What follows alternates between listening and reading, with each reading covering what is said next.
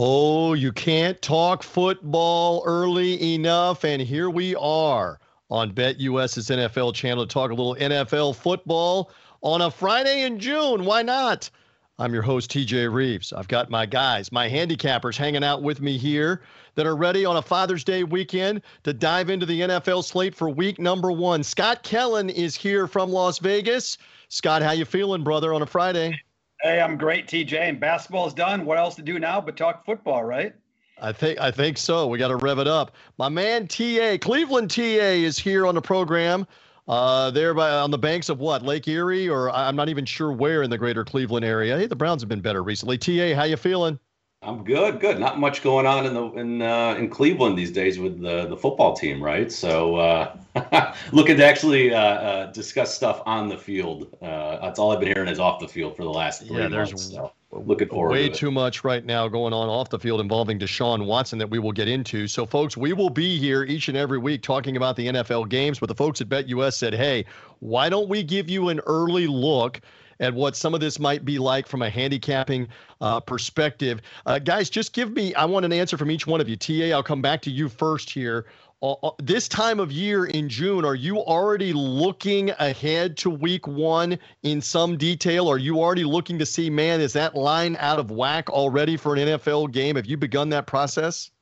You know, I've looked briefly, um, and it's mainly if there's any teams or any matchups where you know, I'm high on one team coming into the season versus maybe down on, on an opponent. And very rarely do you see that matched up. But, you know, we do have one case that I can talk about later. But um, it's really just, you know, paying attention to everything that's going on um, in terms of, you know, uh, the draft, uh, digging into some of the uh, the transactions um, in the offseason, and then looking back at some of my numbers uh, last year and to see if there's anything that you know maybe I missed or there's anything from we could take advantage from you know a futures perspective. I look more towards the the kind of the long shot futures or just you know Super Bowl slash Rookie of the Year slash MVP market uh, this time of year more than I do Week One. But um, you know in, in, general you can kind of line that up with your general overall thoughts for the season and come up with a, a player or two that you might like now. Scott, same kind of question for you. Have you already begun to look at Week One lines? And do you see maybe one or two of them where you're going, wait a minute, even in June here, I'm not so sure about that? Yeah, I have. Uh, you know, a lot of my stuff, TJ, is based on player ratings. So obviously, players have moved around uh, during the offseason. So I've kind of lined all that up. Obviously, between now and the start of the season, some things will continue to change. Going back, kind of like uh, TA, and going back and actually just completed going through every game from last year with the different lineups because again, it's kind of a player rating thing. Just looking at everything I did, can we fine tune some things here and there? I do some situational handicapping as well, so kind of get that in the database, do that. So, and quite frankly, I think I'm probably further ahead this year than I have been in most years. So, pretty excited about that, and we'll just keep chumming along until uh, season gets going in August. All right. Uh, and again, for the audience, some of you may know this. I've been doing uh, basketball programming for BetUS and also some boxing programming uh, as well. I am affiliated with the Tampa Bay Buccaneers, their radio broadcast, and have been for the better part of about 20 years. Obviously, Super Bowl champions, Tampa Bay, a couple of years ago. So, needless to say, when it comes to anything NFL related, you know where my allegiance lies. If it comes to anything in terms of a Buccaneer game, like I'm going to sit on the BetUS show and not pick the Buccaneers. So, you, you're going to rely more on the handicappers, as my point. But particularly with Buccaneers, you may hear me speak up, give some input but it's it's pretty well understood, right, guys? I believe. I mean, the Bucs are going to win every game. I believe that. that I, that's where my check comes from from the team. I believe they're 17 and 0, right, before the season ever begins. I mean, yeah. if you're asking me what I think of the Bucs, I mean, they're obviously you got Tom Brady back, so you get your gift, right? That was uh, an, sure. uh, I guess a late Christmas gift, but you know, the I'm interested. Retirement, the right? Ta, right. the retirement. Was it really a retirement? yeah, who, who actually knows what was going to happen in terms of the Miami rumors and all that? But look, you got him back, and you know it's interesting. The NFC is just not nearly as strong as it has been, and especially compared to the AFC this year. So even if I, you know, if I think that Tampa's roster is a little bit down overall, you know, they got some offensive line questions, questions at receiver, especially at, at, with injuries. Um, you know, they're just there's not that much competition in the NFC uh, besides the Rams. So uh, they really are going to be, uh, you know, in the top three is, in, in my opinion. Now, whether they're going to win it all or, or not, I'm not sure. But you know, they're they're going to be there, and they've got enough talent to to to win enough games to win that division. I mean, the division is is the worst in the NFL, so um, you know they're uh, they're they're clearly in good shape. Hey, at least if you're going to be a homer and think a team's going to go 17 or 0, that's not a bad team to be affiliated. Very, right. Very true. Uh, and I can tell you, uh, guys, you saw this, but I got to see it at field level at the end of the year. I don't know how long this is going to last into 2022 here with Tom Brady. But right now, even at 46 years of age, how do you not look at the end of last season when he was still putting zip on the football through the bomb to Mike Evans for the touchdown for what looked like it was going to be his last ever touchdown uh, in the NFL in that NFC divisional round playoff game with the Rams? That was a 50 yard laser right over the top of me standing on the sideline uh, watching that. So the guy still got arm strength. He's got talent around him. The division may be a little weaker. We'll see about the Buccaneers. So, without further delay, let's give some love to the LA Rams. They're going to open up week number one, uh, as the Super Bowl champion always does, as the team hosting the Buffalo Bills on the special Thursday night game.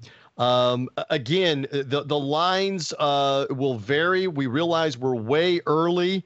Uh, the Rams have had a couple of guys that have moved on. Von Miller has moved on, by the way, to the Buffalo Bills uh, and a couple of other players they're not going to have back from the team. Uh, Buff, speaking of Buffalo, so Von Miller will play against his old team. Buffalo with Josh Allen had their heart broken when last time we saw them in the playoffs with Kansas City. Uh, Scott, let's go to you first. Any any thought here early on on a Buffalo Ram game that will open the season on Thursday night at SoFi Stadium in LA when we get there in September? Yeah, I think it's kind of interesting, TJ. We got the Rams who won it last year playing Buffalo, a team who I think is just ascending here uh, and just continue to get better and better. They've added some nice pieces, like you said, Von Miller. They brought over Jamison Crowder, nice option at receiver because they lost Beasley and Sanders. Uh, they add some help to the secondary, get Tre'Davious White back. Uh, just my early numbers looking at this game, I actually favor Buffalo by about two points in this game. I'd make the total about 49 and a half. And kind of interesting, kind of hidden under the radar with the Rams since they moved into SoFi Stadium, uh, not counting uh, the Super Bowl, which was not really a home game. They're now 13 and three to the under as home favorites. Now I know they're not favored in this game, so take that for what it's worth. But uh, just inter- interesting enough when they've been a home team and favored, which they could obviously become a favorite here. They played lower scoring games as well. My numbers uh, point that direction a little bit as well. No play for me early on or uh, at this point, but a little bit of a lean to Buffalo and the under in this game. TA, do you have a thought? It'll be glitz and glamour. They'll raise the Super Bowl banner. Oh, I just made a rhyme anytime on the NFL show. They'll give out the rings, all the things, and then they'll play the Buffalo Bills. Any thought on that opener? I mean, it's a fantastic game to start, but um, you know, typically the the Super Bowl um, winner the next year has done well on that Thursday night opener. I will say, I mean, Buffalo's got to be the best team that um, any of these teams has had to face the next season, and uh, to me, Buffalo is the better overall team. They have a better roster. Um, so, you know, I think this line is right. I, I, would, you know, I haven't taken anything yet, but I think the under probably is a smarter play. I think that there is some question on the Rams' offensive line. Uh, you know, they lost Andrew Whitworth uh, this season to retirement. They've got a, a, potential rookie playing guard for them. You know, no OBJ. Um, you know, you're bringing in Allen Robinson from Chicago. I think um, you know, I think Buffalo's defense is is really really good now with the, the addition of Von Miller and uh, you know the quarterback Elam from uh, from Florida in the first round. So I mean, I think you know defensively uh, they're gonna they're gonna play well. So if I had to, to pick a spot right now, it, it would look to to the under, but um, you know nothing I'm playing right now. I just think it's gonna be a really good game, and um, I think the line is just about right. And so, and look, our audience knows this. The the people that are uh, sharp betters know this. There is so much that could go on in training camp with injuries, player holdouts. It's going to come up here a couple of times in some of these games we're talking about. We don't know about those variables right now. We're just having fun kicking it around with the guys we have. And I think we all three agree, nodding of the heads, the Buffalo Bills are coming. I mean, they have been coming for the last couple of years. This might be a year where they finally break through uh, and get into a Super Bowl and have a chance uh, to win again. They've broken their fans' hearts before, but I think we're all in agreement Buffalo might be uh, a strong look there, especially in an upset spot early on in the year against the Rams with so much hype and distraction around that opening game. Okay, also on the opening weekend, uh, Lamar Jackson and the Baltimore Ravens, electric, obviously at quarterback with what he can do as a dual threat. They'll open up the year at the Jets, and we see that there is uh, a Raven road favored line at minus five and a half. Uh, TA, right back to you. Any thought at all on this game? I'm not expecting anybody to go on the record. You might lean a certain way or another, but any thought on this game? You know, historically, Jim Harbaugh has been really good um, in, in, opening games. The Ravens are ten and four against the spread um, in, uh, since since he's taken over in Week One, and you know there've been many blowouts in, in that stretch. Although they lost last year on Monday night uh, in overtime uh, uh to the Raiders.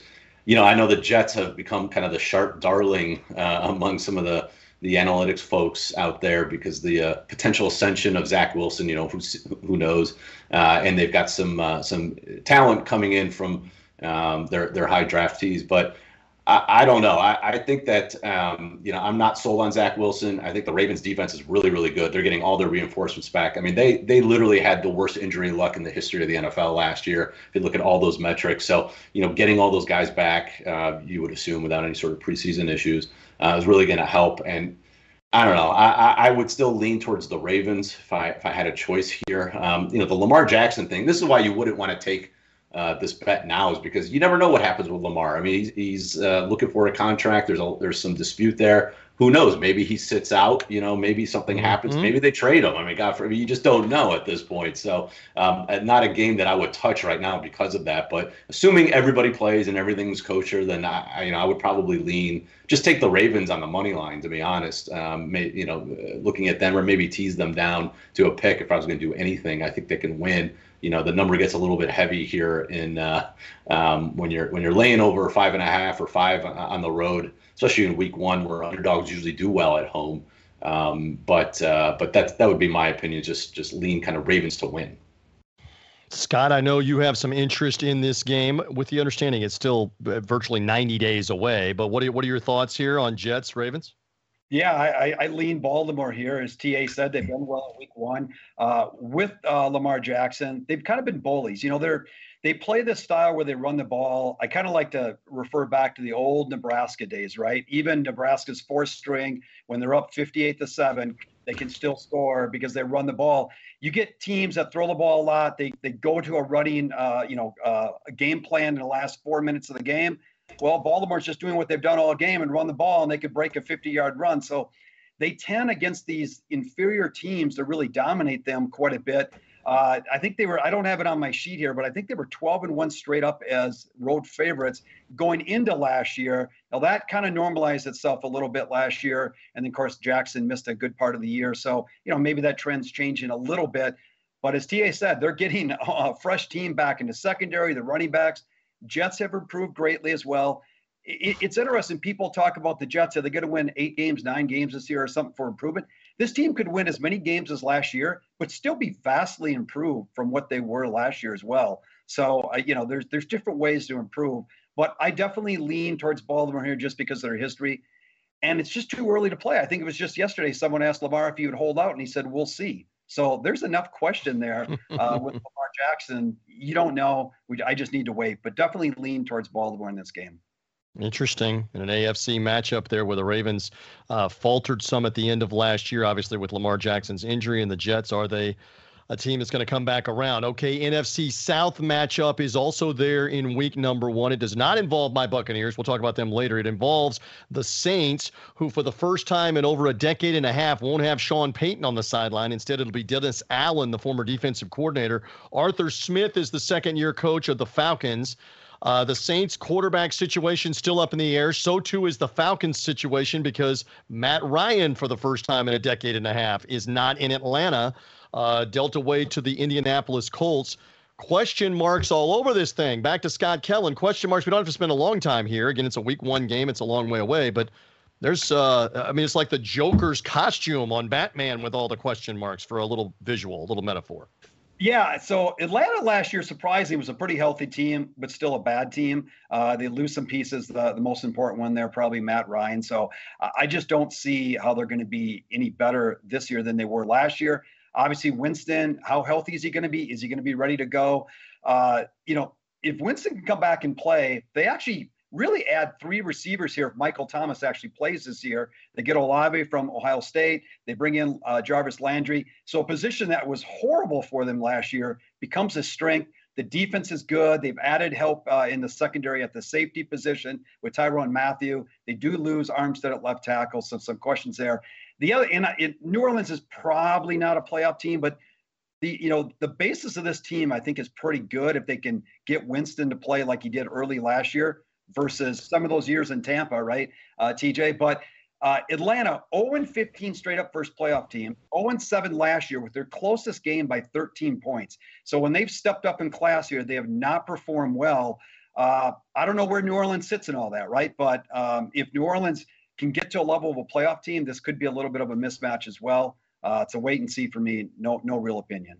Again, Jameis Winston off the ACL injury. I was right there in the Superdome. It came against the Buccaneers. They were coming right at me when Devin White grabbed him and twisted him around. He never played again the rest of the year. Andy Dalton is in the mix too. The new coaching staff with Dennis Allen says that Taysom Hill, TA, will not be a quarterback in the mix in their new plans going forward. He'll go back to playing tight end, part time, like special teams guy, that kind of stuff. So the quarterback situation is an unknown there. It's an unknown in Atlanta too. Do you have a quick thought there on the Week One game? Yeah, I actually, you know, I know Scott said he's not sure if New Orleans is a playoff team. I actually think they are. I actually bet them uh, to win win the uh, NFC is a long shot future. Um, have them to make the playoffs. Have them over. Uh, I believe it's eight wins. I, I really like this team. Now, week one or two or three, it may be a question mark because of the, like I said, Jameis coming back from injury. But Andy Dalton is serviceable enough at quarterback. And again, against a team like Atlanta, it shouldn't be a major issue. I think their offensive line is really good, even without um, ter- uh, without Armstead. I mean, he missed most of the last season anyway, and they played fine.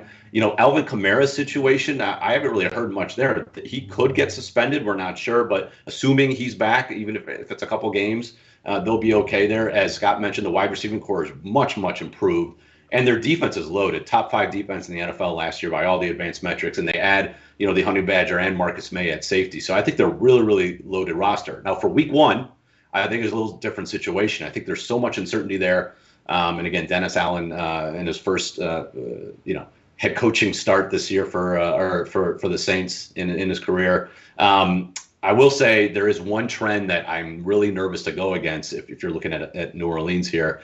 Um, home underdogs in division are on an absolute tear 19 and 5 against mm. the spread since 2010, 13 and 2 since 2012.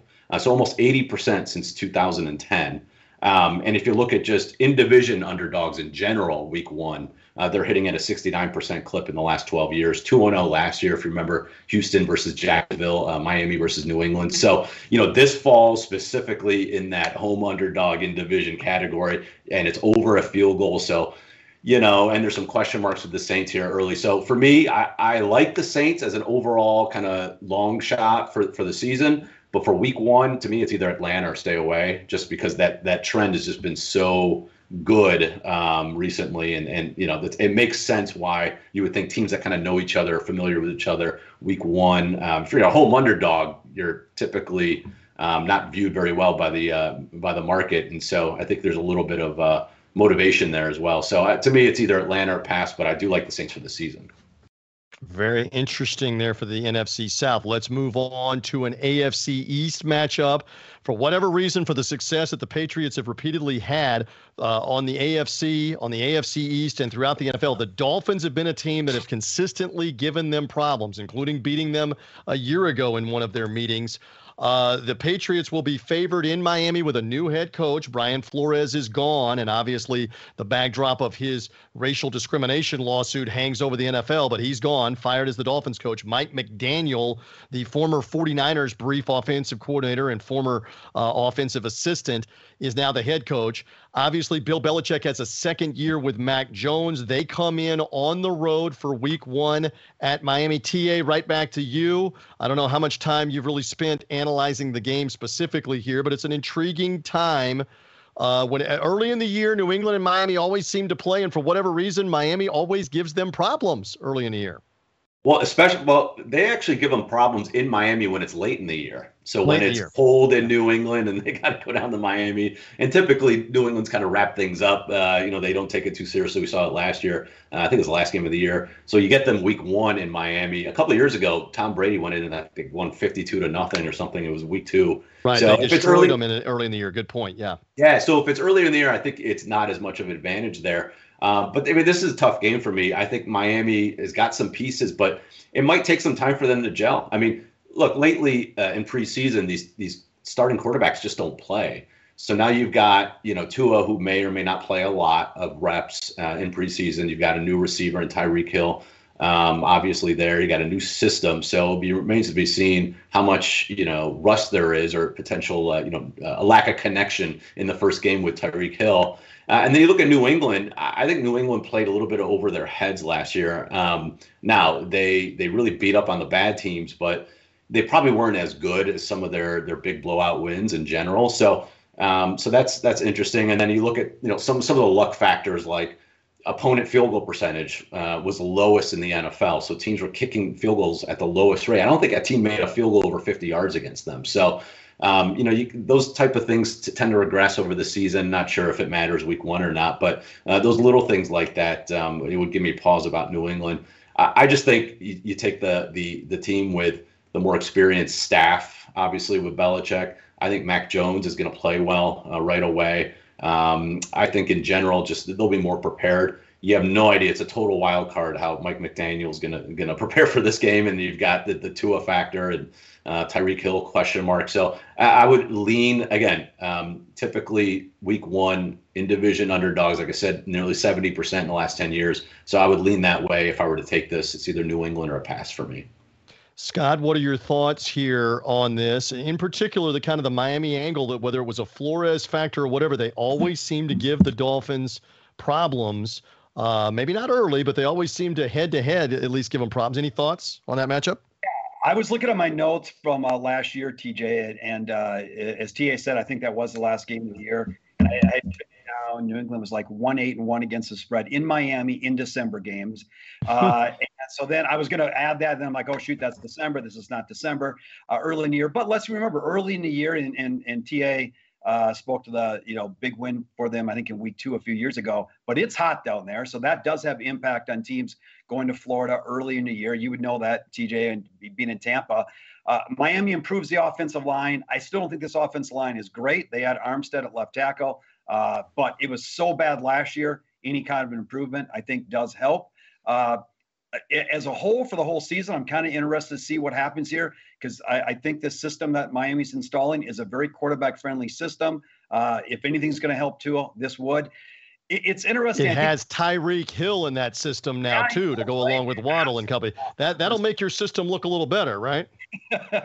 well, with all the end arounds and you know all the stuff, right? Misdirection. It's designed play action to really allow quarterbacks to throw to open receivers and whatnot. So we'll see how Tua grows in that. I think it's interesting. I'm not saying I like Tua necessarily, but people say Mac Jones is great and Tua sucks. You know, those two have very similar stats at the quarterback position. Now, Tua's been in there for two years, so maybe after two years, Mac Jones will have better stats than Tua did after two years. But yeah, they're kind of similar in some ways, and one gets all the praise and one gets a lot of heat. And Tua, by the way, is just looking at my sheet here. He's now nine and two against the spread in his career at home in games that he's played 40% or more of the snap. So essentially, he's played the majority, if not the whole game. So he's done okay at home. Now he's being asked to lay some points though because he's probably been a home dog in a lot of those games. I do show a little bit of value to New England in this game, not enough for me to play it, although it's sitting at a key number. Uh, so that's important. It's kind of a wait and see for me. I'm just interested to see how all this comes together for Miami more than anything. Interesting on that one. All right, let's move on here as we're early previewing the week one games uh, in the NFL uh, with my handicappers, with Scott and with TA. We move on to TA's part of the world, and that's the Cleveland Browns, although it's a road opener at Carolina. And TA is now going to have to address the $59,000 question. When is Deshaun Watson playing for this team? Because nobody knows while we're in the offseason. The, the belief is it's going to be a lengthy suspension by the NFL, criminal conviction or not. The Browns actually still favored with that looming out there uh, against the Carolina Panthers. All right, Scott, I'm, I'm alternating back and forth. Scott, you first, then we'll come back to TA. Uh, what do we make of this with Cleveland and the uncertainty around Deshaun Watson? Man, it's got to be a wait and see. I know some people have bet this line down and taken Carolina. I think uh, either with the assumption that Watson's suspended, they're not going to play Mayfield. I think the other element in here could Mayfield show up on Carolina before the season starts? That you know, there's talk there too. And also, Carolina's a you know, I'm not a huge Mayfield fan, but he's better than Sam Darnold in my mind. Uh, you know, there's that element as well. So it's a lot of wait and see because of all that. Uh, Amari Cooper comes over to the Browns. You know, if if you knew who was starting for Cleveland on week one, whether it's Mayfield or Watson, I think this decision becomes a little bit easier. I don't think Carolina's done a whole lot in the offseason. Uh, since Matt Rhule's got there, they're now 1 in 13 straight up versus playoff teams. Let's assume Cleveland would be a playoff team if they had their quarterback stuff in order. And all but one of those losses last year was by eight or more. They're just not competitive against these good teams. But we don't know if Cleveland's a good team because we just don't know what's happening there, with the quarterback position. So um, it's a wait and see for me. This Carolina offensive line is not good. They added to it during the draft, so maybe that improves. But um, no play for me, and we just got to see what's happening. TA, again, as I joked with you, everybody wants to know when is Deshaun Watson playing? We don't know right now in the summer. And then you got the Baker Mayfield situation. We don't know if he's even on the roster, like Scott was saying. Yeah, I mean, I can. No matter how many games that Watson gets, I think it's all pretty clear that he's going to get something, right? So it definitely, I would say it's almost automatic that he's out week one. So just assume that he's not going to play week one. I mean, that line went from I believe five to, to down to three. I think it's even less in some other places. So uh, clearly, there's momentum there um, that he won't start week one. Uh, and it won't be, I'll just tell you, it won't be Baker Mayfield. He's not going to be on the roster. Um, don't, don't listen to anything nationally. I, I kind of know this firsthand. He's not going to play another snap for the Browns. He won't be in training camp, even if the trade's not done in time. So, why did they not deal him already, in your opinion? Just real quick. Well, so the, the, issue is he's got uh, about $19 million of a salary that um, nobody wants to pay, right? And they know, and other teams think that the Browns don't have leverage here, right? So a team like Carolina or Seattle um, are probably the two teams that, that stick out the most. Um, are just kind of sitting and waiting, and they're saying, well, "We want you to eat a big chunk of that salary for us to make a trade." And the Browns are saying, "Well, the minute that we make it known publicly that we're going to eat, let's say, 15 million of that 19, there's going to be other suitors involved. Your Tampa Bay Buccaneers, for example, right? They need a backup quarterback. Um, they need somebody maybe after this year. They could take a flyer on a Baker Mayfield to sit behind Tom. I Who better? You, though. They don't have they don't have the salary cap room to take on 15 million. You got to find somebody like you said, like a Carolina or like a Seattle that might have the cap room to be able to take him on right away, right? No, no, no. So the Browns would eat. I'm saying if the Browns say we agree to eat 15 million, we'll mm-hmm. trade you Baker Mayfield. We'll take the 15 million, so you only pay four as the team that acquired. That opens right. up a whole like a bunch of teams, like they said, like Tampa, maybe the Giants, whatever. So uh, that's the negotiation. So the Browns 49ers, 49ers might be interested. We don't know. Yeah, I mean, there's a lot of teams that would take Baker Mayfield for a couple million bucks, right? Of one year. Like, why wouldn't you if you trade a fifth, sixth round pick? So that's the holdup. And so I think eventually Carolina does get it done. I think they'll they'll beat in the middle. Maybe the Browns eat like 13 million of it, okay, or 12 million. Uh, but they're going to hold on to him as long as they can because he's there's nothing to really there's nothing really to do till July. So that's that's the issue there. In terms of how many games Watson's going to miss, I mean, like I said, it's it's probably at least half the season, but we'll see. I think for this game, Jacoby Brissett will likely start. Um, and he's not great, but he's not awful either. He can kind of he can kind of hold the hold the ship uh, down for a few games you know, and, and to me, he's probably on the same level as what Baker was showing you last year uh, after the injury, which isn't great, but again, good enough. Um, he's a veteran. He's not going to rock the boat. And he's never had an offensive line like the Browns have, which is probably top five and 10 in the NFL. He's never had nearly, I mean, go look at his running backs at Miami and with the Colts. Like, can you name any of them? Marlon Mack, maybe is his rookie year, like, has had no running game. Um, so he's finally going to get a great offensive line, great running game to rely on. He's got a star receiver potentially in Amari Cooper. So I think they're good enough. Their defense is really good. And again, if, if you're going to face Sam Darnold or uh, Matt Corral, who knows? Um, I, I, think that the Browns should be kind of. I would personally put the line at about one and a half to two.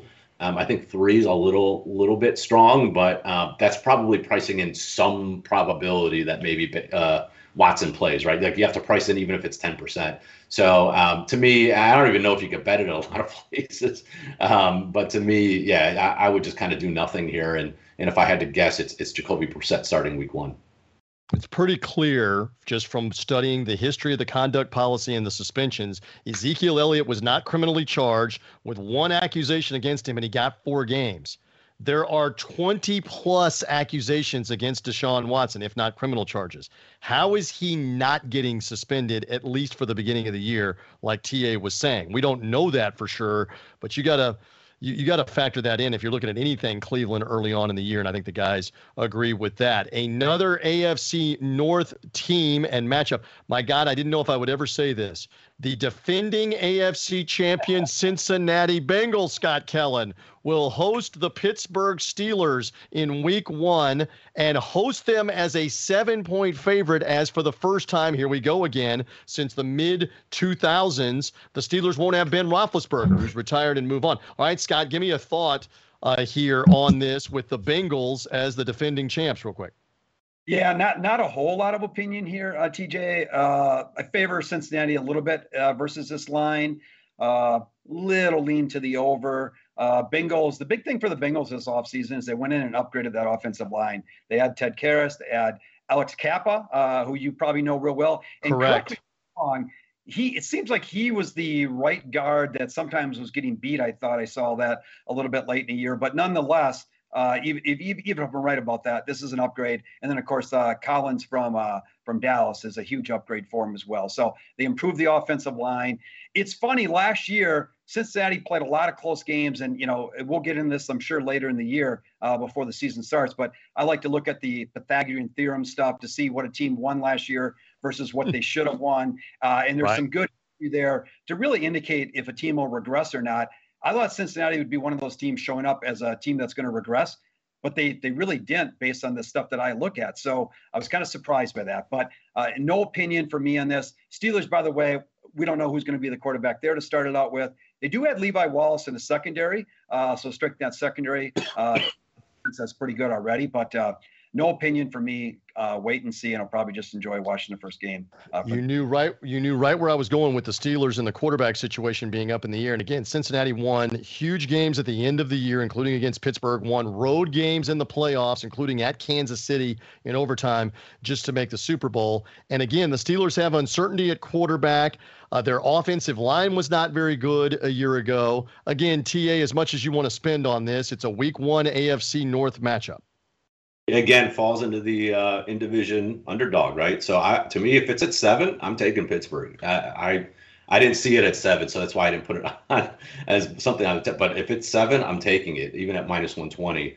Um, I, I, just, I mean, you're giving a Mike Tom. Mike Tomlin is notorious. Uh, Scott knows this, trust me. but he's notorious as an underdog, right? Like the, he is unbelievable against the spread as an underdog. That's one of the more famous trends out there. Now, it wasn't as good last year, but um, yeah, he's a he's a coach I, I, want to back as an underdog, especially in division and getting a full touchdown. Look, Mitch Trubisky isn't great, but he's not he's not horrible. He's actually better than than what I think Ben Roethlisberger gave you last year. And Roethlisberger gave you zero mobility. At least at least Trubisky can can run and scramble and extend. But we don't know in June if I can interrupt. We don't know is it the rookie Kenny Pickett who they took in the first round? Did they turn the keys over to him? We don't know that right now. It's definitely an unknown, right, TA? True. I will say, but if Kenny Pickett is starting, that means he's he really played well in preseason, right? So I, I mean, I can't imagine him just being kind of a ho hum and they just stick him out there for week one because you know the Steelers are a, a, veteran roster. But yeah, you're right. I mean, if it's if it's Kenny Pickett, maybe it changes a little bit. But um, in general, I think that you know Pittsburgh would be the, the right side here. And as Scott mentioned, there are some regression statistics um, that you could look at with, with Cincinnati. Um, you know, they did they did have uh, one of the easiest schedules in the NFL last year, uh, so that helped out. Um, you know, opponents only made 74% of their field goals against them, and they obviously had a great rookie kicker with Evan McPherson. Um, so, I mean, they've got some things that might go their way, you know, that might go opposite this year. I mean, they're actually uh, one of the, the, more lucky teams when it comes to injuries as well. you know, Pittsburgh isn't great, but they still have a really good defense. They still have TJ Watt in there. Um, they've got uh, plenty of plenty of reinforcements. Um, you know, they've got receivers that can that can uh, catch a football and make some plays. Again, the offense line not very good. I just don't think that the, the Cincinnati should be a seven point favorite here. Just for for reference, uh, when Cincinnati played at home against the Steelers uh, late in the year, I think it was in uh, late November. Yeah, it was towards the towards the towards December here. Uh, Cincinnati was only laying three and a half at home. So you're telling me they're three and a half points better um, from that point. I mean, yeah, they they made a, a run to the Super Bowl, but the roster is the same. Um, and the Steelers are actually, I, like I said, I think Trubisky at worst is, is as good as Ben was last year, probably better. Um, and I know Pittsburgh had some injuries in that game. So to me, I think this line's a little bit uh, extended. So uh, at seven, I would take the Steelers here. Hey, I, I, would, I would just add, uh, you know, whether it's Pickett or Trubisky, they're both a heck of a lot more mobile than Roethlisberger, and sure. they both throw the ball down the field a right. hell of a lot than Roethlisberger, right? So other than the experience, you know, they're not really in a bad position. All but right, see, that's the enough. market. I think that's just the market assuming you know oh ben's gone well ben wasn't good i mean so right. it's like the name i think they're they're pricing in the loss of the name more than the actual and, and by the way mike tomlin's a heck of a coach and a defensive mind uh, I'm, i will not go so far to say if scott kellen was under center they'd find a way to get to eight or nine wins i have not seen scott throw the ball but tomlin's a heck of a coach to get it out of whomever it's going to be pickett trubisky uh, whether they go back to Charlie Batch or Mark Malone or go or go in the Wayback Machine. Hodges. yeah, do, do, whatever you have to do uh, on that. All right, let's move on. Uh, San Francisco 49ers, they were a surprise team at the end of the year, including a playoff upset in Dallas. Deebo Samuel is a question mark because he has complained about how he's being used, complained about contract, etc. We look ahead to them playing in week one at Soldier Field against the Bears, year two of Justin Fields at quarterback, the former Ohio State quarterback. Uh, Scott Kellen, I'm going to come right back to you. I don't know how much time you want to spend on this on 49ers Bears in a week one matchup. Anything intrigue you? Uh, not really. Uh, you know, maybe a lean to the under here. Um, we don't know what we're getting from Justin Fields. We don't know what we're getting from Trey Lance, quite frankly. But uh, you know, the one thing I do like from the San Francisco standpoint, if they can keep Lance somewhat in check. Again, this is a system that is quarterback friendly. Uh, he's been there for at least one year, so that helps a little bit obviously has as Fields, but uh, but I just feel that that system is going to be more friendly for him. This Chicago talent, our team is just void of talent. So you know, I, I made the number right now at about uh, just under seven uh, and about 39. So a little lean to the 49ers and the under. This just seems like the kind of game with that defense from San Francisco. They could smother the Bears' offense. Uh, and then it doesn't take much in offense to cover this number, but no play for me in this game. Interesting. All right, TA. Uh, the 49ers, again, gutted it out. I'll have fun with you guys right now as we sit here in June. Uh, more likely that you are going to be invaded by aliens before midnight tonight, or Jimmy Garoppolo is under center week one for San Francisco. TA. I actually don't think it's completely out of the question that Garoppolo starts week You're one. You're taking Garoppolo over the aliens. Okay. I'm just taking Garoppolo over the aliens. Okay. Yeah, look, so, I mean, from all accounts, Trey Lance has not played well in, in practice. Last year, he was not very good. Um, I don't know. I, I, think that with the shoulder injury to Garoppolo, I think that's why his trade market is kind of dried up.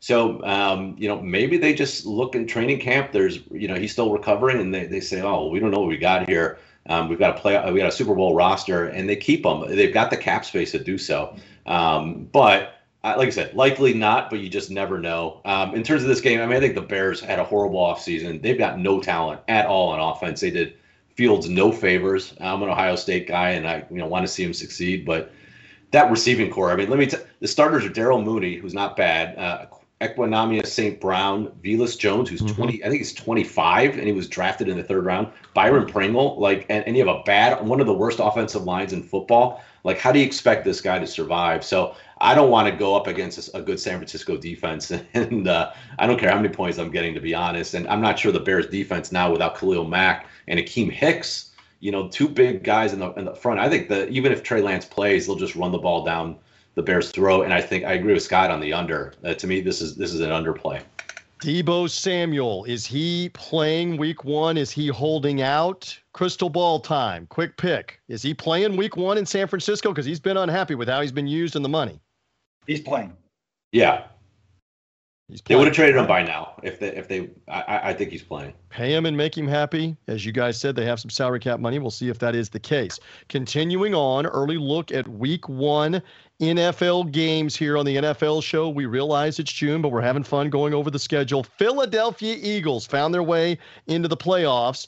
Thank you, extra wild card team, for a couple of these teams that got in. Uh, for the fact that they've gone to an extra wild card the last couple of years. Eagles playing at the Lions.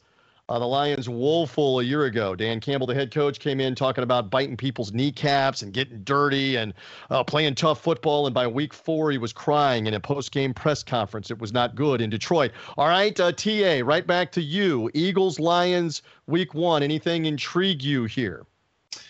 Um, I would lean Detroit. I've not taken it yet. Uh, I think they're actually you know, there's a lot of people talking as kind of a surprise team in the NFC, or at least a surprise to maybe be 500 or close to 500, uh, because like Dan Campbell actually got that team to play really, really hard for him. I mean, they were they first in the NFL and against, uh, against the spread last year. The first, or they're one of the best um, covering the number. They played a lot of close games uh, against teams that you wouldn't expect.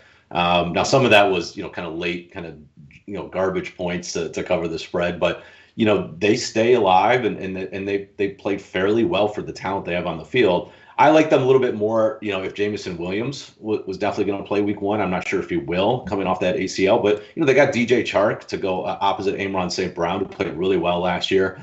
Uh, and Jared Goff, if you give him time, can actually make some plays. And they've got one of the better offensive lines in football. So you know, it wouldn't surprise me if they, they put up some points. If D'Andre Swift can play, if he just stays off of the injury list, you know, they've got some guys, TJ Hockenson, you know, they can move the ball. So I think if you're getting over a field goal at home in the dome, um, I think it's it's worth a look. I you know I know Philly's getting a lot of love, but it's still Jalen Hurts laying more than a field goal uh, on the road. I mean, he I remember taking the Giants last year as a home dog in the, the same exact type of game uh, against Philly, and, and a lot of people were laying the points there, and, and Philly lost outright. Like he's just not a guy that I want to be laying more than a field goal on the road against really anybody.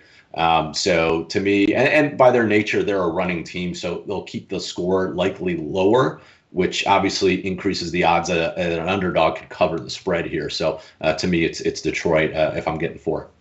Obviously, I got to see the Eagles at field level a couple of times on Thursday Night Football against the Buccaneers at home, which was an L, and then they were wiped out. Even though they dressed up the final score in like the last eight minutes of the game, they were behind 31 nothing. I think at one point in that divisional playoff game at Tampa Bay.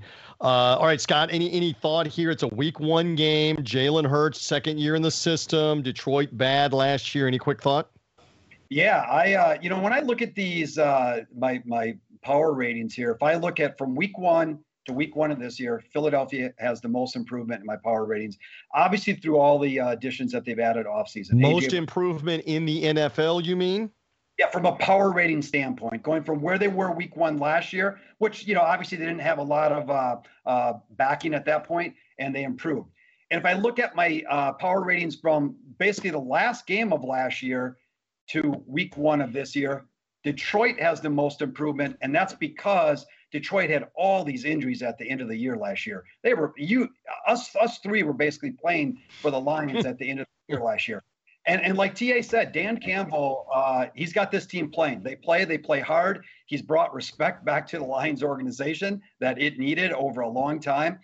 But Philly has also added here AJ Brown, Zach Pascal, yep. uh, James Bradberry in the, in the secondary. That secondary, which used to be a weakness, I think is now a big strength of this team as well. They had uh, Haason Reddick uh, as an edge rusher as well. Um, and so I have value in Philly here, kind of to TA's point. I also see value in the over in this game. Uh, here's the interesting thing about Philadelphia, and kind of to your point, TJ. Over the last two years, they're one in 15 straight up versus playoff teams. They have been horrible, even even last year in, in some of their success. But they're 12 and four straight up against non-playoff teams, including nine and one last year. Uh, and they beat this Lion team, lane three, I think it was three and a half last year, 44 to six in Detroit. Uh, I, I like who the Lions are and what they're doing. They're they're playing hard. They play hard. They're they're growing. But I think the talent on this Philadelphia team is better. It does come back to Jalen Hurts a little bit, obviously, but they got a lot of talent on this team, uh, and I do think they can cover what is I think is a relatively short number on the road uh, in this game. All right, good enough. We move on through the early week one projections of the NFL here on the BetUS NFL show with the understanding there are lots of variables later on. Let's take a look at the next game. It does involve the aforementioned Indianapolis Colts, who did acquire Matt Ryan. It will be weird to see him in Indianapolis colors week one. All things being equal, we believe he will be out there week one for the Colts against the Houston Texans. The Texans having rid themselves of the Deshaun Watson controversy, at least uh, in the football sense, even though it may be hanging over them still while his situation plays out. Davis Mills played at quarterback for a lot of last year. Again, the Texans devoid of a lot of talent, bad a year ago. Uh, TA, give me a thought here on this on Colts and Texans week one. Uh, I, I won't take this game. I'm laying off. But I will say this this does fit the home underdog in division week one um, trend. Uh, so Houston would be if you just did this blindly, which I don't suggest. Um, that would be a plus eight take. But I just yeah I don't I really like this Colts team. I, I really think the the Matt Ryan to you know the Carson Wentz to Matt Brian, Matt Ryan um, uh, position switch is a big upgrade. So um, and I just like that they, they can bully teams with that offensive line and with that running game with Jonathan Taylor. So. Um, and I just don't have any faith in Houston. I think they played over their heads. I don't think Davis Mills is very good. Um, but, you know, again, I, in division home dogs week one is something that I really do believe in. So to me, it's just a pass. Uh, I don't need to take it. I'm just going to pass it. Uh, is Scott Kellen interesting? I do have familiarity with Lovie Smith, both as a Tampa Bay assistant in the late 90s. Uh, then later the Bears coach. Then later came back to the Buccaneers as the head coach. Then, then the. He's been well traveled. Then the University of Illinois coach. Then he ends up after getting fired there, coming into Houston last year as the first year defensive coordinator. And lo and behold, they pull the trigger and get rid of David Culley, the head coach, have a mess of a coaching search, and end up with Lovie as the head coach of the uh, of the Texans. Uh, again, with the understanding that so much has to go on between now and week one. A thought here on the Houston mess against the Colts, week one? Uh, yeah, not much of an opinion here. Um, you know, they, they had Matt Ryan. I think the other piece that the Colts had, Stephon Gilmore uh, in the secondary. He was down a little bit last year, but that is a, you know, historically a top rated cornerback as well that helps the Colts as well. Uh, you know, look for Houston, they're you know the rebuild has kind of started now, especially with Watson out of the mix, and they got those draft picks. They start they're they're adding pieces here, but Colts win I think thirty one nothing here last year uh, in in the game. Um, no opinion for me. Uh, I like you know I'm very interested to see what the Colts are going to do here with Ryan. Uh, he's definitely an upgrade over Carson Wentz, and and they're coached very very well as well. So, but uh, no play for me. Yeah, tremendous fan base in Indianapolis. This is a road game. They'll embrace Matt Ryan here. Does he have anything left? Will it matter in a game with the Texans with the talent level being as low as it is there in uh, in Houston? We'll see. Speaking of talent level being low, and a team now trying to get used to a new head coach again. The Jacksonville Jaguars, all they have been is a revolving door of players and uh, and also quarterbacks. Trevor Lawrence back now for his second season, but it's a new head coach in Doug Pederson. Urban Meyer didn't even last the one year. Ta. The former Buckeyes and Florida Gators coach was out after like nine games a year ago. So now Doug Pederson is in. The Washington Commanders are equally a, a mess off the field. Uh, I don't know what to make of this game. Uh, Scott Kellen, right back to you. The game uh, in Landover, Maryland for week number one. Are the, do the Jaguars have any hope of being better in 2022? What do you think? Uh, you know, they're kind of like Houston. First of all, the leadership change just in and of itself has to make this team better. That was such a mess last year. And I think they're kind of like Houston. They're just adding pieces slowly but surely here. Uh, you hope that some stuff helps, but they got a long, long ways to go. Uh, they lost their their best offensive lineman, uh, Center Linder, last year. I think he retired, or maybe he went somewhere else, but he's gone. Uh, you know, who knows? The the only thing I'll say here is since 1997, in I'm talking about Week One here now. Road dogs of less than seven points, if they won less than seven games last year, are now 43 and 15 against the spread went one and one. So Say that again. Say that again. So road dogs of less than seven points um, if they won less than seven games last year. So the thinking here is they're not huge road dogs, so they're at least matched up, at least from a odd standpoint, against a team that they can somewhat compete against. But they won less than seven games last year, so they kind of get overlooked a little bit, maybe by the opponent, maybe by the line maker. Um, and they're, they've been gone 43 and 15 uh, since 1997 in week one. So that does put me on Jacksonville. Do I want Jacksonville? Not really. Uh, you know, Washington, hopefully they'll get some of these guys back, but I don't know if Chase Young's going to play in week one. Him and Montez Sweat got hurt last year, uh, you know, towards the end of the year. And I don't know if Young's coming back. I just read something today. They're going to take it easy on him. They don't want to rush him back. So I'm not sure if that means he's back as well, but uh, no play for me. Well, and again, the running back Travis Etienne got hurt right away. Did he get hurt in the preseason or week one or whatever it was with the injury, and he never played? And it's an unknown if he's going to be ready right now while we're talking for week one this year because it was such a bad foot injury. We don't know. TA, any thought on this one, or is the stench too great on Jaguars Commanders week one that you want to hold your nose and stay away, my friend? I mean, it's pretty incredible that these two franchises are just such a mess and they're playing each other week one. Uh, so it's a perfect matchup from that that perspective. No, no play for me. Uh, I will say I think you know the Jags spent a lot of money. I mean they completely overspent. We know the Christian Kirk deal was just uh, completely reset the wide receiver market, if you can believe that. Um, and so they really overpaid for these guys. But for one year, it, that's actually not a big deal because if you're just looking at a one year um, microscope and you do not care about the long-term health of the, the salary cap, then it probably does uh, make them an improved team this year. And plus the just getting rid of Urban Meyer, like you mentioned, and then the the progression of of Trevor Lawrence. You know, so this should be a team that you know could win you know six, seven, eight games potentially um, if all things go right. Uh, in terms of week one, though, um, or in terms of the, the Washington team, I actually like Washington as a potential um, kind of longer shot playoff team just because they had maybe the I think they had the most difficult schedule in the NFL last year, and they have one of the easiest this year. So a complete flip of um, you know of, of, strength of schedule. You know they had a Taylor Heinicke playing playing quarterback. So as bad as Carson Wentz is, you know he's not going to probably be worse than than Heinicke, and maybe he resurrects his career. Um, you know they've got a solid offensive line.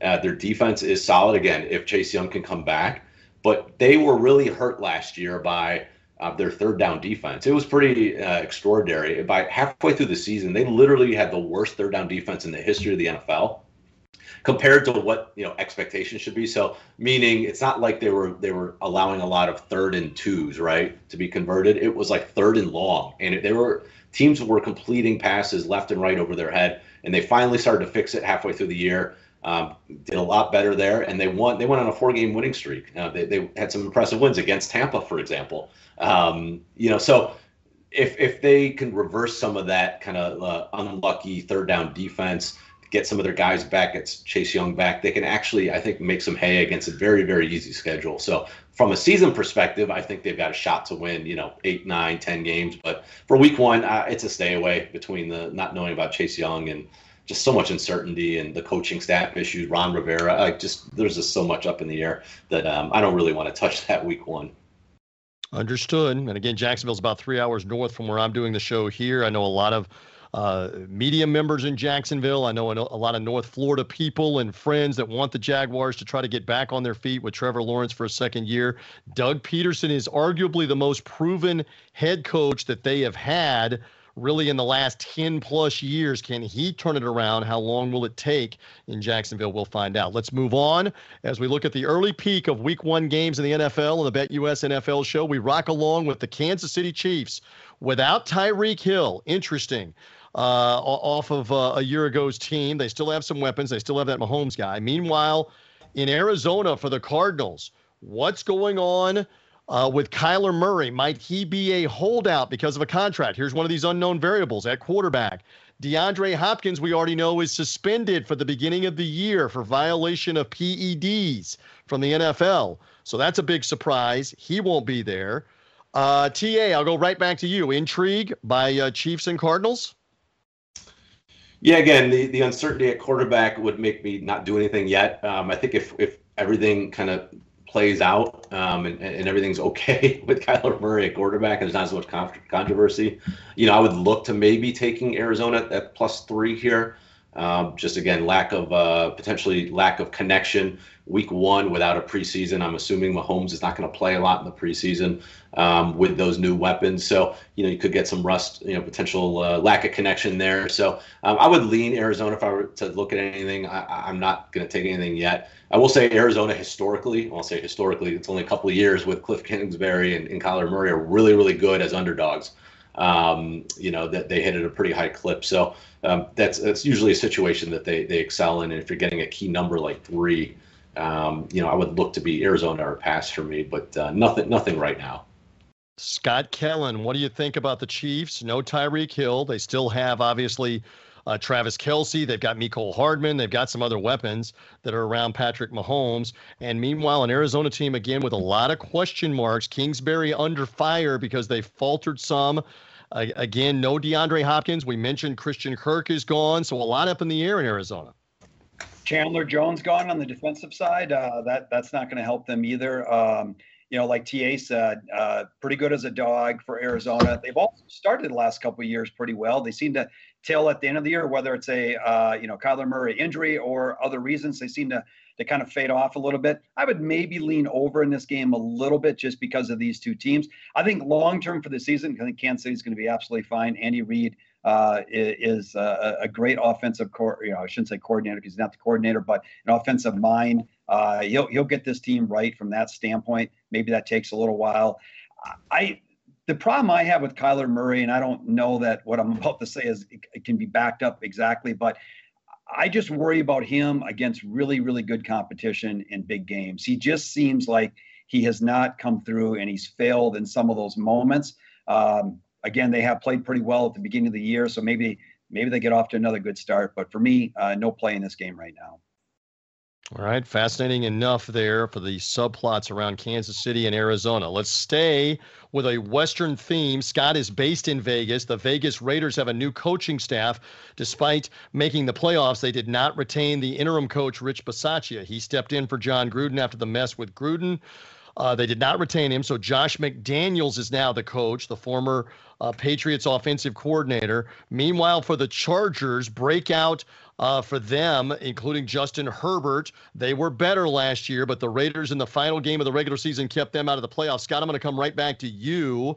Raiders a road dog to play at SoFi in Los Angeles on the weekend. So the Rams will open up at SoFi on the Thursday night of week one. The Chargers will play on Sunday at home at SoFi Stadium in LA. The Raiders, when last we saw them, were sticking it to the Chargers in that overtime game and made the playoffs because of it. Any quick thought from you on this game? Yeah. So the first thing I'll say is week one divisional teams who did not make the playoffs last year facing a team who did make the playoffs are 35 and 14 against the spread. So that would lean towards the Chargers. Wow. So again, you get this. Um, you know, my assumption here is the team made the playoffs, the other team didn't. Uh, maybe there's a little bit of line value there. I think the line's about right, so I, am not necessarily saying there's value there, but uh, but that has played very well in the in the first week on divisional teams. Uh, you know, both these teams have greatly improved their teams uh, since last year. Uh, we know what uh, the Raiders have done with Davante Adams. They had Chandler Jones, but you know the Chargers uh, have also added some pieces here as well. They had J.C. Jackson to the team to get some help on the offensive line. Uh, they had Gerald Everett at tight end replaces uh, uh, Jared Cook, so I don't know if that that's maybe an even replacement there. But um, the one thing I would be cautious with on the Raiders is they overachieved versus their versus their Pythagorean number last year by three wins. That is significant. And when we get to August, uh, you know, we can lay out some numbers of what that really means for a team. That generally means regression. And when you combine that with a team who won a lot of close games, uh, as I define it, by seven or less, um, they were seven and two against the spread. So when these teams overachieve by two or more games and win four more close games than they lose, they are headed for a big regression the next year. So I would be very careful from a Raider standpoint in regards to that. Um, and I think the Chargers here have made a lot of improvements this year. They don't fall into that same camp as far as regression, um, but no play for me in this game. And TA, it's a brand new coaching staff in Las Vegas, too. They responded to Rich Bisaccia as the interim coach, but the Raiders and Mark Davis elected not to keep him. So Josh McDaniels is in there. Any quick thought here on this division uh, rivalry game in LA? I will say the one the one guy that uh, Scott uh, forgot to mention in terms of new additions for for the Chargers was Khalil Mack. Pretty big addition, yep. like that. You know, they they added a ton. I mean, I love their ro- They might have the best roster in the NFL, to be honest. Um, they're absolutely loaded. Um, you know, it's too bad they play in the toughest division in the NFL, but this is a this is a really really good team. I think it's a real legit Super Bowl contender. Their their biggest issue on defense was stopping the run. Uh, they add uh, Sebastian Joseph Day from from the Rams, one of the better run stuffers in the NFL uh, at defensive tackle. So you know they are really trying to plug their holes. Um, they they added Zion Johnson, a guard in the draft, uh, offensive line. So I think this is a really really good team. I don't have a play week one um, on this one. I just think that it's it's you know a little bit too many points, but I think in general I do like the Chargers as a team um, that could compete this year. Uh, but you know, week one, um, you know, would be a pass for me. Hey, I'll, I'll just add one thing uh, to, to what TA said. Yeah, their defense was the issue last year. And I'm just looking at my sheet. They've added six pieces. Gabe mentioned some of them. So they made a very uh, uh, conscious decision to upgrade that defense to really to the next level. Uh, so, you know, kind of excited to see what that means. Let's settle down a little bit on the Chargers being a Super Bowl contender. We got to get them in the playoffs first, TA. Had trouble just getting into the playoffs. we got to do that first.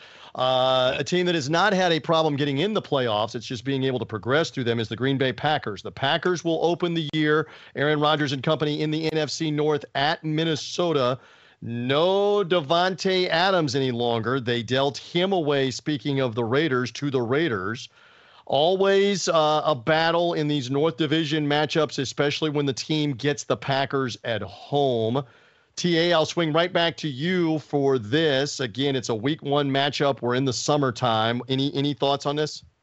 Yeah, I mean, I would lean Vikings here for sure. Uh, maybe uh, actually might be a good teaser leg to get uh, over the key numbers of three and seven if you can get plus eight they historically have played pretty well at home against the Packers. They beat them last year. I like the fact that you know Kevin O'Connell's in there. He's going to be more of a run, uh, more of a pass-heavy offense, more three wide receiver sets than what um, uh, the Vikings have had in terms of a lot of you know heavy personnel. Mike Zimmer loves to run the ball on first down, things that are kind of um, opposite of what you'd want in terms of this day and age, in terms of uh, getting getting ahead of the sticks. So um, you know I do like that. I like I said, I, am not sure what's going to happen with Green Bay in terms of the wide receiving corps. I mean, Christian Watson is, you know, going to be you know one of your, your receivers you're leaning on. I mean, it's a huge deal to lose Davante Adams. Now, I would say historically, the Packers have held up pretty well without Davante Adams. They've done a lot of the short passing game using Aaron Jones out of the backfield a lot. So I, I'm sure you'd see a lot more of that. But you know, from a defensive perspective, the Vikings are going to game plan against that now. So it's not like it's a one week kind of interim thing. So they'll have time to game plan against that. You know, uh, they do get, um, they did add Za'Darius Smith. Uh, so obviously this is a uh, kind of revenge game, if you will, for for Smith. So and he knows mm-hmm. the Packers team pretty well. So I think that mm-hmm. uh, this is definitely a a great teaser leg um, if you want to add them to the, you know, potentially the, the Ravens, uh, if, like I said, if things go okay in, in, in the offseason with Lamar Jackson. But um, to me, this is, uh, you either have to take Minnesota straight up or in a teaser or, or a pass. I don't think you could take Green Bay here. All right, Scott, I think I had your underdog scenario correct for the Chargers not being a playoff team, then being a home underdog with a playoff team. Does that still apply to Minnesota here, or do I just have that all wrong here? Does it no, still apply, that stat? Yeah, yeah, you got it. 35 and 14. That, that applies to the Vikings. Uh, and like TA said, they add Za'Darius Smith. They also add Chandon Sullivan, not a great cornerback, but another Packer cornerback. They had Lewis Cine through the draft at, at safety uh, position. So they and, and a few other defensive players. So the Vikings, I think the Vikings have done two things here. They've tried to upgrade that defense, which they kind of slipped a little bit uh, due to injuries, losing some players. And just offensively, as TA said, they've just changed that philosophy, and that philosophy did need to be changed to win in the NFL. Uh, so, and I am a Packer fan. I, I grew up in Wisconsin. I, I, bleed green and gold, but I'm with TA here. I would lean Minnesota. And the thing I would look at for the Packers this year, this team may flip a little bit. I think this defense will actually be very good, uh, and the offense. You know, I think they'll they'll live and they'll be okay with Aaron Rodgers, regardless of who's at receiver. But I think the defense could become the strength, especially if the two draft picks from Georgia uh, really pan out and really help to fortify. And they'll get uh, Jaire Alexander back in the secondary this year. They, he missed most of last year as well. Um, so I think a defensive team from Green Bay is what we might see a little bit more this year. But I would lean Minnesota in this game, and and maybe towards the under a little bit as well. All right. Fair enough for that week one matchup in the NFC North. Only three games remaining, and we got a couple of big ones here at the very end. Uh, Giants and Tennessee Titans. A lot of mystery around this one because the Giants have another new coaching staff. Brian Daboll, the former offensive coordinator in Buffalo, and Daboll's been a few other places at the University of Alabama too as an offensive coordinator. He's now the Giants coach. Tennessee Titans having gotten rid of A.J. Brown, but the Titans still have that Derrick Henry guy who was hurt uh, for a lot of last season. A lot of question marks around Ryan Tannehill at quarterback. Scott Kellen, right back to you for Titans and New York Giants week one. Anything strike you? A uh, couple things here. Uh, Tannehill for Tennessee. Since he's came there, he's been a home favorite 17 times. They've won four of those games by more than wow. eight. They just don't blow teams away at home at all. Uh, and then if we go back to a system that I uh, mentioned earlier, road dogs of less than well if they're a seven point road dog this would not apply but if they're less than seven and they are six and a half in some spots less than seven points if they won less than seven games last year 43 and 15 against the spread applies to the giants as well i kind of like what the giants are doing here they're adding some pieces hopefully uh, Daboll coming in there uh, can can help i think the, the jury's out on daniel jones i don't think it's really fair to assess him yet. They've had such a bad offensive line. They've had so many injuries. If the guy could just not fumble the ball, I think the guy's got a little bit of potential here. Uh, no play for me. It'd probably be a lean towards the Giants, if anything, based on what I just uh, laid out, but no play. TA, some thoughts just real quick here on Giants Tennessee week one, a long way away. Oh, this is this is my favorite play of the week. I'm on Giants. Um, this is an absolute. I, I, would take their money line too. I think this is off by three points. Um, to me, this again, I talked about early on. I you know having a matchup where I like one team, you know, for the season and fading another team. They play each other. Obviously, it's a great matchup. Well, this is it because I like the Giants um, for the season, and I'm fading the Titans. I think, you know, from a Giants perspective, as, as Scott mentioned, the offensive line's always been an issue, but you know, Andrew Thomas played really well uh, in his sophomore season after struggling as a rookie last year. Missed some games due to injury, but he played really well. I continue to think he's going to ascend. They drafted Evan Neal from Alabama to play right tackle, so you got a top ten pick um, which is going to be any is going to be better than anything they've had because they've never had really anything on the other side of that line. They they signed Mark Glowinski, who's a you know you've probably never heard of him from the Colts. He's a he's a guard, solid top 25 PFF graded guard, like year in and year out. Hasn't missed a game in, in a couple of years, so he's just a solid veteran that you stick in there. So at very worst, they're kind of an average offensive line, which is a big upgrade than what they what they've had in the past. But I mean, really, it comes down to a few things for me last year the Giants had one of the worst injury, you know, worst injury luck in, in, of any team in the NFL. Uh, maybe outside of the Ravens, especially on offense. I mean, they couldn't field wide receivers. Uh, some of these games right. between Golladay and Shepard and Kadarius Toney Darius Slayton. Those I think only to your point, they were playing a Monday night game with the Buccaneers late in the year, and we're looking at the giant depth, going, who are these yeah. guys that they're having to roll out here at that time for Joe Judge's team? I was looking to see if like Phil McConkey was coming back uh, for the. I'm going in the Wayback Machine there. Some of the other uh, where was uh, Hakeem Nicks or some of the modern guys, Mario Manningham, one of those guys to go catch passes. Uh, they didn't have him there in New York, unfortunately, for that. So a lot of expectation. Interesting from either one of you. Daniel Jones, they didn't pick up the fifth year option on the quarterback. Brian Daboll has put all the pressure on him and basically said, he didn't say this, I'll say it. If you suck at the beginning, it's rather obvious you're going to go to the bench and you're not going to be back. So that's kind of interesting. They put it on him. Yeah, and I will say when when uh, two of their top uh, three receivers actually played more than 60% of the snaps of the game. It only happened three times, if you could believe that, uh, with Daniel Jones. He actually had, you know, using an advanced statistic, EPA, he had a .234 EPA, which is essentially equivalent to the second best quarterback in the NFL just in those three games that he played. Again, in other words, when against, he actually had a little help. I got you. Yeah, we actually had a little help. Now I think he's got a better offensive line. Again, hopefully you get some injury regression. Those guys stay healthy. You get Saquon Barkley back, and again, I don't love running games, but he's an explosive player. He's at least a threat. You put him in this Daboll off. That's the other thing, the coaching change. You go from Joe Judge and uh, you know Jason Garrett to, to Brian Daboll. And even if Daboll's not a great coach, we know he's got a system and a philosophy that at least caters to this modern NFL. And you could you know create explosive plays. You got guys like Toney and Barkley that you can kind of spread out and give them one-on-one matchups. I think, and, and you got a team like Tennessee who hasn't seen that yet. So, you know, it's going to be tough for them to game plan. On the other side of the ball, I mean, you look at Tennessee, they've lost A.J. Brown, obviously. Julio Jones is not there right now. I mean, who knows if he resigns? And they're replacing him with a rookie in Treylon Burks and Robert Woods coming off of an ACL tear. Who knows if he'll be healthy enough to, to play? And again, as I mentioned earlier, these teams are not playing their quarterbacks in preseason. So you don't get that connection, especially for a week one game. So that all, and their offensive line was already one of the, the three worst when you look at uh, PFF's pass blocking metrics last year.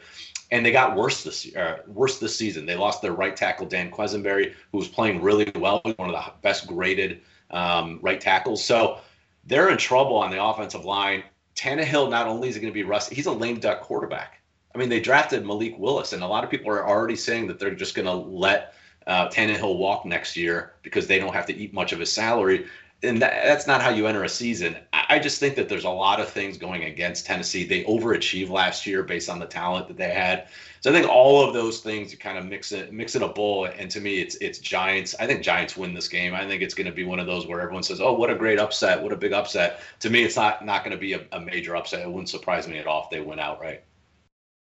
All right, good enough on that. Two games to go. The Sunday night opener will be my Tampa Bay Buccaneers and Tom Brady back, if he was ever gone, depends on what you believe in the offseason, to play another season in Tampa Bay. A lot of people didn't think he'd play three years at Tampa Bay. He's going to give it a go. Again, we're in the summer at the time that we're doing this, going to give it a go for year three.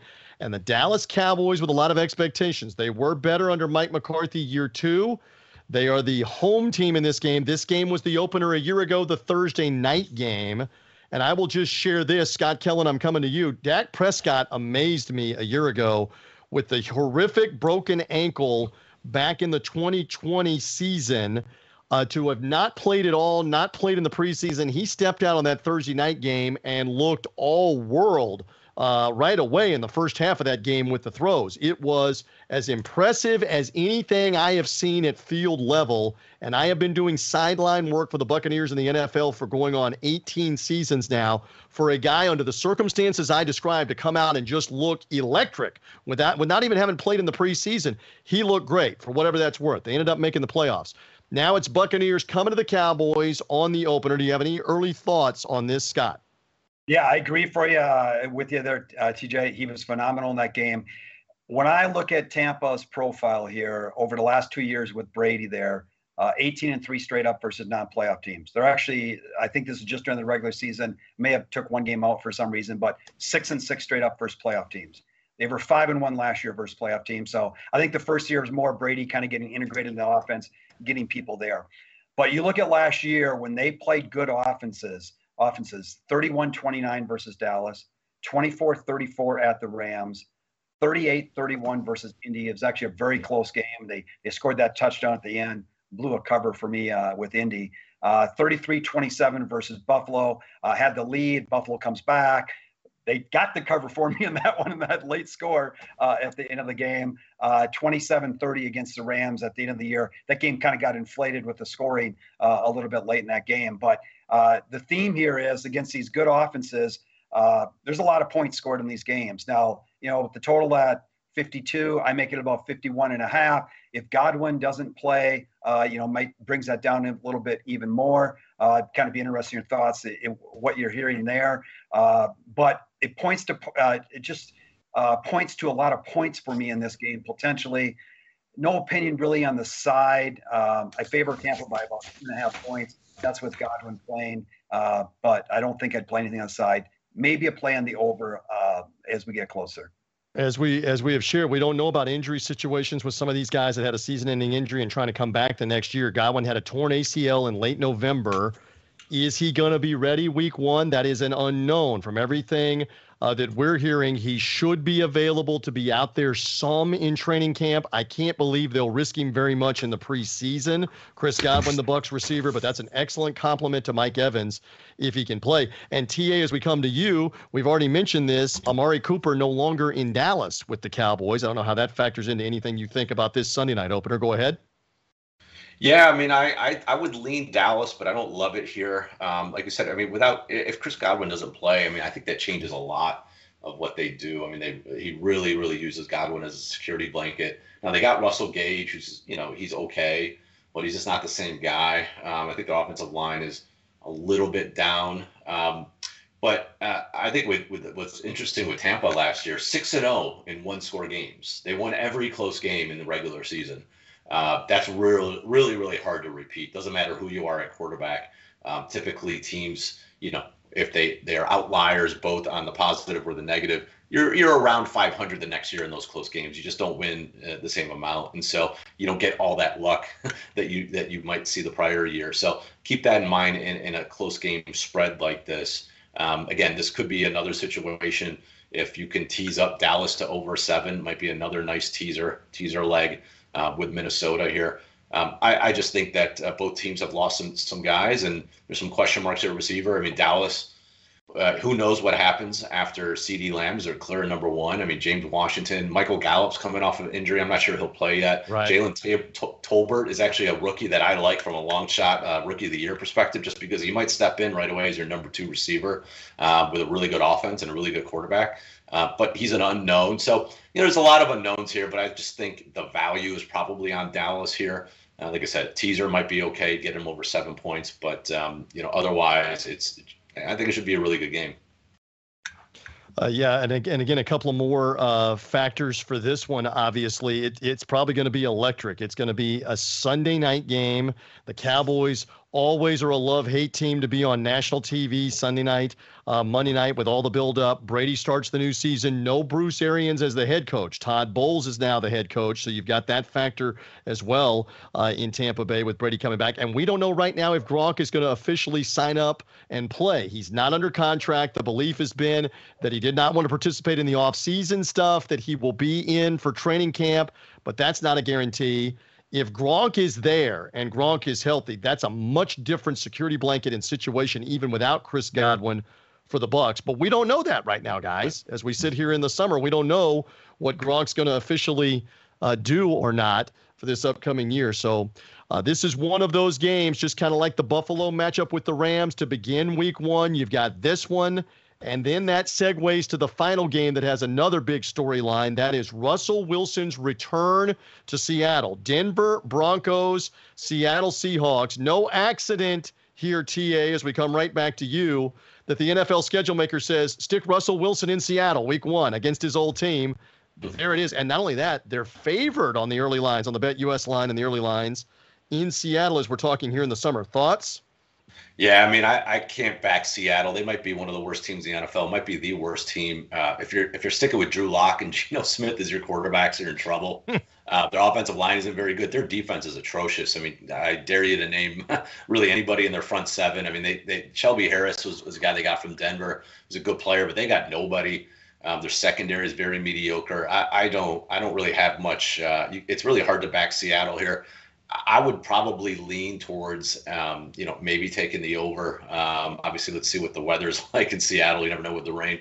Uh, I think that Russell Wilson's going to want to throw the ball against his teams. He wants to prove that, you know, you should have let me, you know, air it out 30 plus times uh, every game. So I think that, you know, with those receivers, he got really good receivers with uh, uh, Jeudy and, and Courtland Sutton, among others, uh, Tim Patrick. I mean, I think he's got some weapons there. I think they're going to move the ball. Um, and so I think you know I think Denver will score some points. It's just a matter of Seattle could keep up. But uh, you wouldn't you can't pay me to, to take Seattle here. I just don't think they're really any good. Um, and against you know Russell Wilson's going to want to lay it on him. I think so. Um, no no uh, side for me, but like I said, it could be could be a lot of points for for uh, for Denver here. TA has no belief in the Seahawks. Scott Kellen, as we wind it down with the final game we're talking about, any intrigue on this one for the Monday night opener?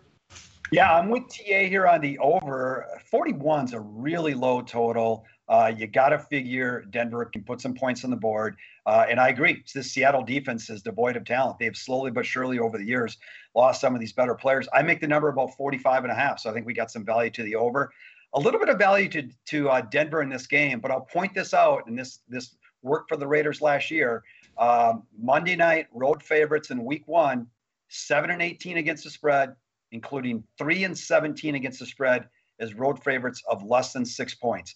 Don't ask me why, other than week one, a lot of hoopla, right, and hype. Uh, but these teams on week one laying points on the road on Monday night have struggled. Uh, I don't really want any part of Seattle, but that's probably enough uh, to keep me off of uh, Seattle or off of Denver. But uh, the over for me, assuming the weather's okay, like TA said, I think has a reasonable chance. And I would say I would love to see Drew Lock in this game. He's got a bigger arm, obviously, uh, and Drew Lock can help both sides, both teams when he's out there throwing passes. So I think that just helps the championship.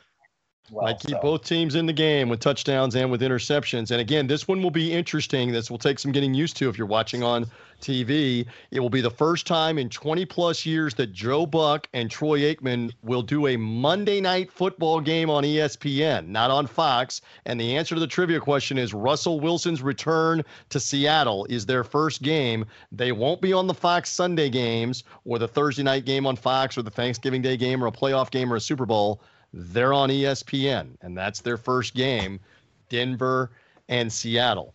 My goodness, we have covered 16 week one games. Gentlemen, any thoughts here just in closing? Excited for the NFL season? I know we've got a couple of months before it really ramps up, before July turns to August and the preseason and it really ramps up. Any thoughts, though, in the middle of the summer? TA first? No, just gonna keep an eye on the the Browns quarterback situation. Obviously, I'm just waiting for just give me a number, right? Just give me a punishment. Let's let's move on as much as we can, um, and then see what happens with Baker Mayfield. Um, that's you know obviously going to be uh, first and foremost on my mind, and then you know let's get to the Hall of Fame game. That's usually the signal of kind of things are ramping up. Uh, as bad of a game as it is, it's it's uh, you know uh, right down the street here in Canton, Ohio. So always looking forward to that, and uh, and then we get into uh, you know, get into August in the preseason. So looking forward to all of that.